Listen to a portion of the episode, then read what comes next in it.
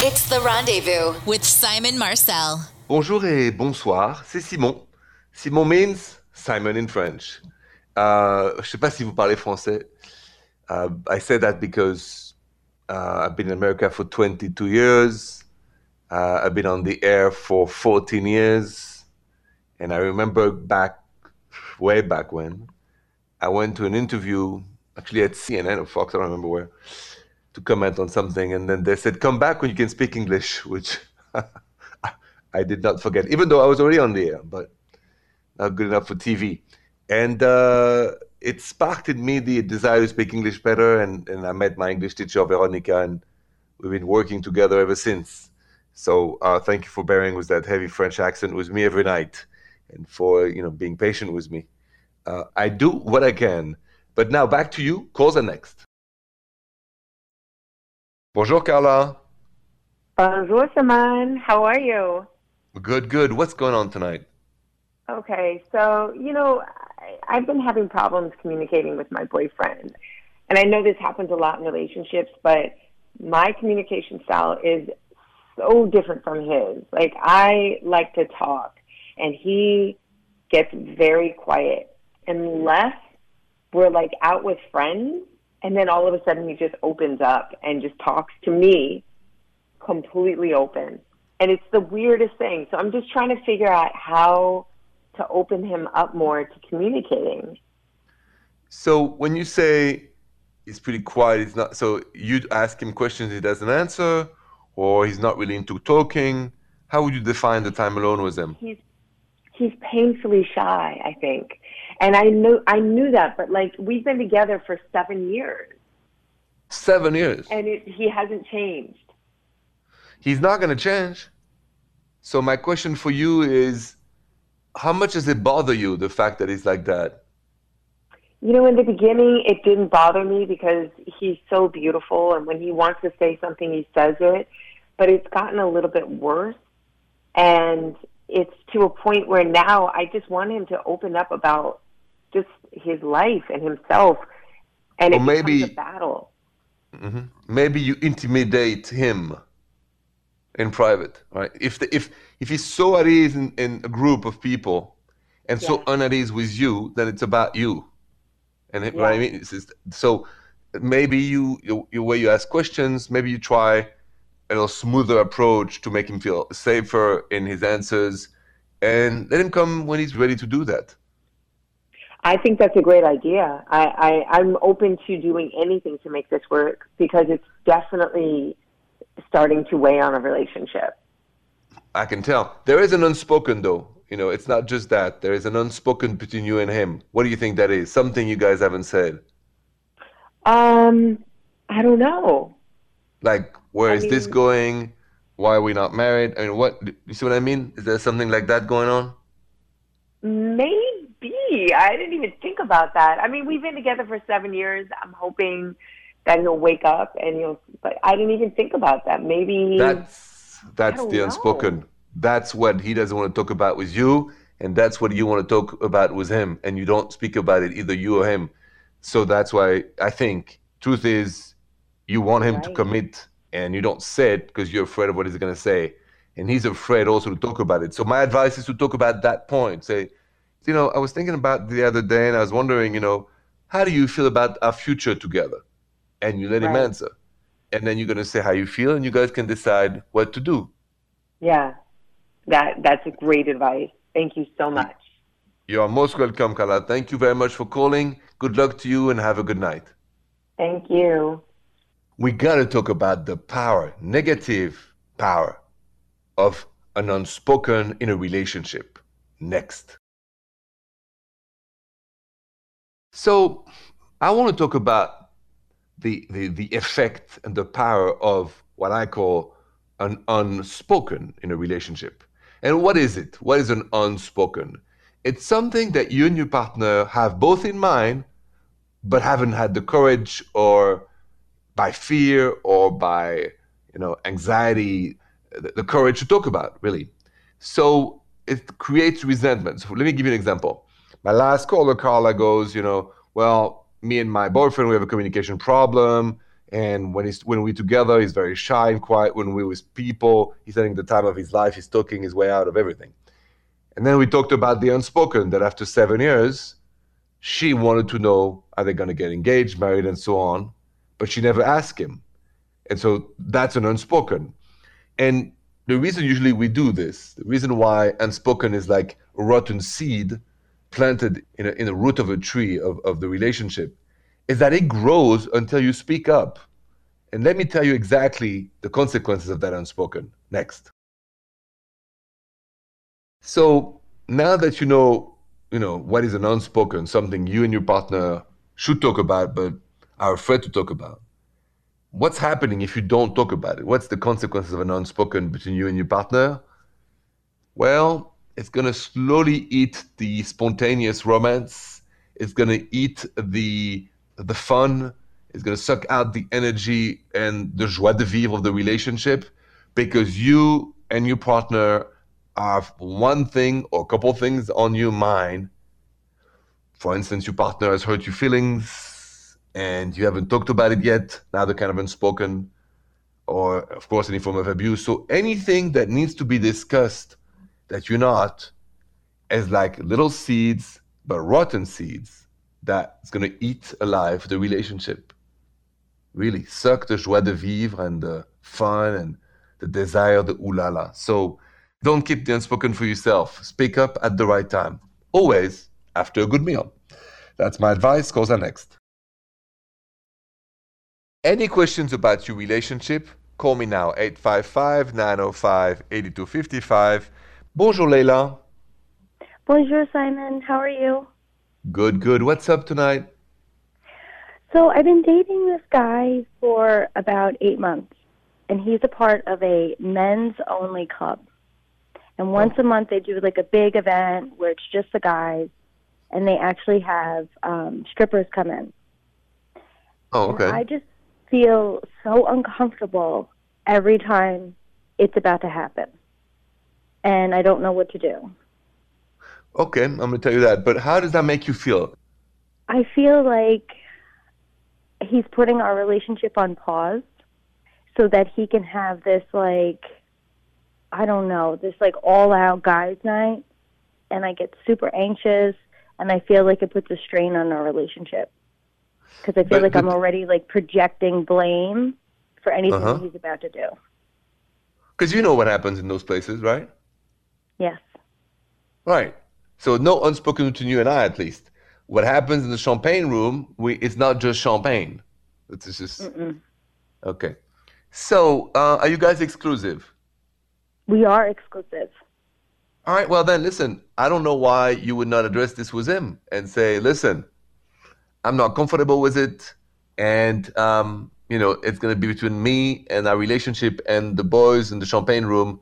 Because I personally will not stay with a man who'd rather spend once a month, you know, with his friends and with exotic dancers, but we know what happens. So I would I would be straightforward, straightforward. Why not? Lay it down, girl. Yeah, I think I'm afraid that it'll be a make or break thing. So I think, but it, on a level, okay. I know that he's gonna be like, "Well, this is the way I've been doing it, and if you're not comfortable, then there's the door." And so right? I have but to then, be ready to be able to go through the door. You have to. But then you ask yourself, why would I want to stay with a man who, between our relationship and myself, mm-hmm. uh, can throw it all away by the window, by the door, for one night with the boys and some exotic dancers? Then you ask yourself, why would I want to be with a guy like this? Yeah. You got to protect your dignity, girl. No, you're right. Okay. All right, Leila, best of luck. You know, very calmly. There's no need for yelling. But if he says to you, if you can accept it, that, you know, said, then we're done. And then believe me, he'll run after you like crazy. He might even change his mind about the, the whole night. But you got to go to back it up. Yeah. I appreciate so. it, Simon. All right, Leila. Thank you for calling. Best of luck. Have a good night. Thank you, Simon. You too. Coming up, we're going to go to Tanisha, Instagram DM because she is in a casual situation with a guy, but there is an issue and a question for me to answer. So her DM is next. So I got an interesting question from um, Tanisha is in her Instagram DM at Rendezvous Radio. She goes, Bonjour, Simon. I'm in a casual situation with a guy where we hang out and ooh la la. But it's not serious. I'm starting to really like him though. How do I go from casual to a real relationship? That's a good question. I'll answer next. So, Tanisha asked me a very good question, and I've been there. You may have been there too. So, listen, she goes, You know, I'm in a casual situation with a guy. We hang out and we ooh la la, but it's not serious. She likes him a lot though, and she's asking me, Simon, how do I go from a casual relationship to a real, serious, meaningful relationship? Well, it's a very simple thing to do. You talk about it. And it's like having the DTR, define the relationship. You say, listen, I need to talk to you. Guy's gonna go, okay. And then you say, listen, this is how I feel. And you lay it out on the table. Don't be afraid to be rejected. Just say how you feel. Because especially us guys, we don't really guess much. So, you know, I feel good about it.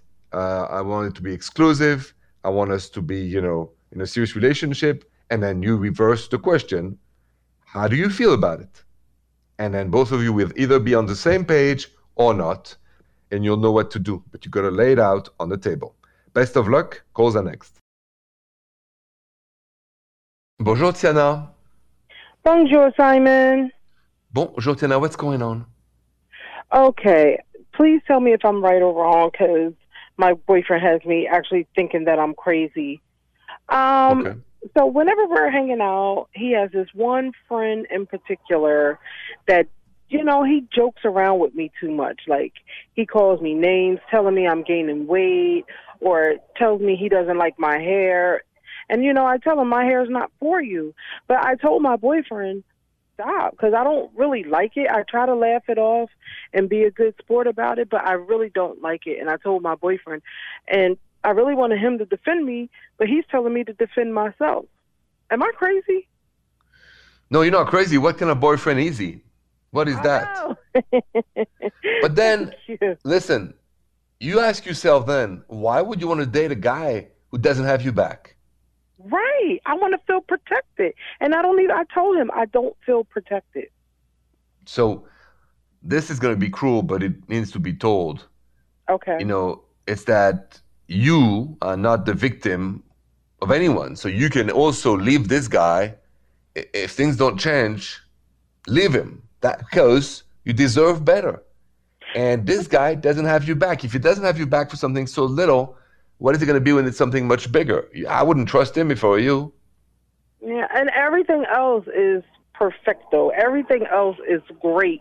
This is the only thing out. His friends, he comes around maybe once or twice a month, but you know what? It's too much. It's too much. Yeah, exactly. I don't want to keep arguing about it. Yeah.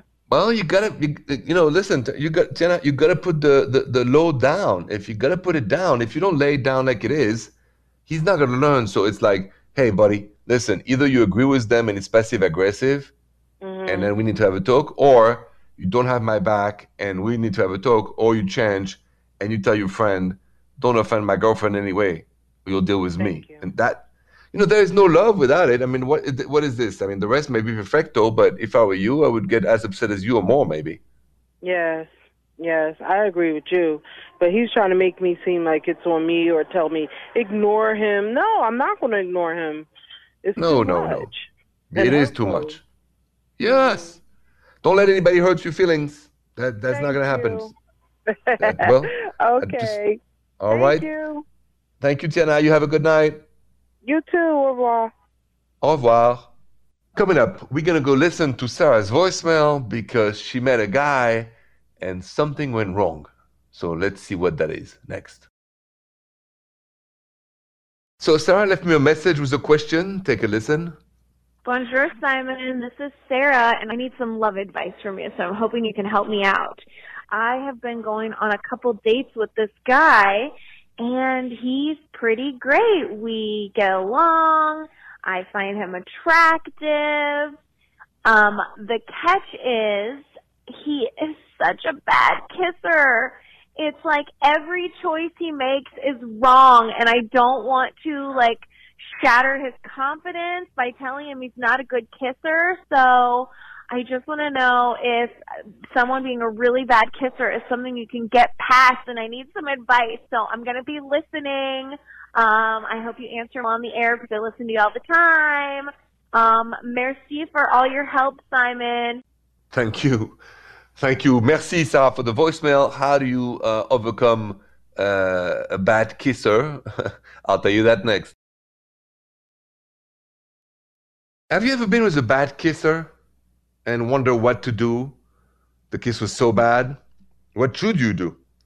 So, Sarah, here's my answer to your question.